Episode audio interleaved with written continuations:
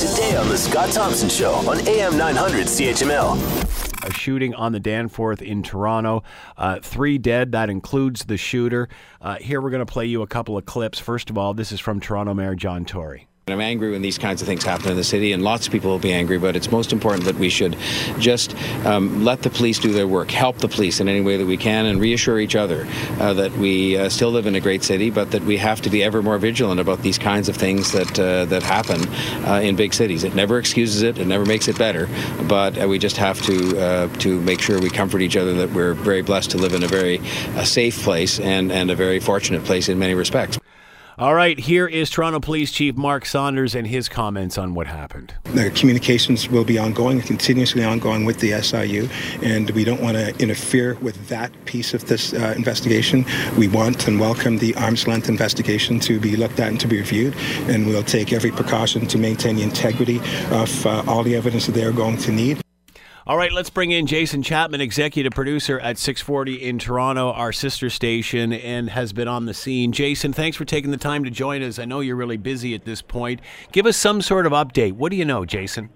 Scott, let's start with this. In about four minutes, uh, Police Chief Mark Saunders is supposed to speak again. We'll get an update from police headquarters. And I mean, the question on everyone's mind is who is this guy? Uh, wh- why? All of those things. Will we get into those answers?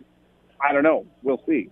Um, 30 minutes after that happens, at around quarter to one, the SIU will hold a news conference. Now, they'll hold their news conference right where I am, and that's right at the corner of Logan and Danforth. The interesting thing about all of this is we understand that police officers were involved with taking down this 29 year old man who sparked this senseless tragedy on the Danforth last night. How much can police say? We don't know because when the SIU gets involved, police aren't allowed to say all that much. How much will the SIU say? We don't know. They usually don't say a whole lot. But Scott, I mean, the more we're learning from witnesses, so are, this is where we're getting really a lot of our information. Is we're understanding that this guy knew what he was doing with a gun. This 29 year old man knew what he was doing. He was able to quickly unload a gun. He was quickly able to reload a gun. He was uh, able to cause a lot of damage in a real short amount of time. So I'd like to say we know more about why, because that's what everybody wants to know right now. But uh, to be perfectly honest, all we know is, is apparently this guy knew what he was doing. Why he was doing it, I don't know. Hopefully, the chief sh- uh, shed some light on that in a couple of minutes from now. Uh, did it appear to be a targeted attack against against a certain person or group of people, or uh, we had some reports that he was actually zigzagging down the street? Was was he randomly shooting, or did it seem targeted? Yeah, I mean, Scott, this is what we're hearing. Is we're hearing that originally a woman saw him, a bunch of people. There's video of this all over the place. And apparently, he pulled out his gun, and a woman ran from him, and he shot her in the back. Right. And then he went up and he emptied this clip on that woman, which then, would like, give you the illusion that it's perhaps targeted. But go ahead. But like you said, then we start to hear about zigzagging down the Danforth. We start to hear that he just started to take aim at whoever. I don't know. I mean, I literally don't know at this point. Um, because, like, and I mean, we had a a nine-year-old kid is in hospital fighting for his or her life this morning. Yeah. That's what we know. That we know she, he or she is nine. So I mean, is it targeted? No, this doesn't. I mean, I don't know, but I mean, why, if it's targeted, do you start to just open your gun on a busy section of Danforth on a beautiful night in Toronto?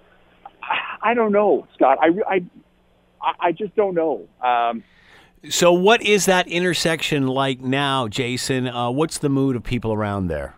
The, the street's still closed, Scott. Uh, people are very, I mean, they just are like, what the heck happened here again? They're also at the point where all the businesses on this stretch of road are not open right now.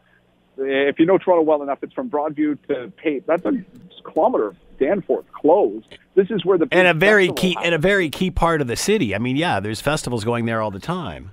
That's right. And so right now, I mean, uh, the SIU will hold their news conference here, so there's all sorts of people just milling about. But out, just off the road here, Scott, I mean, life is very normal.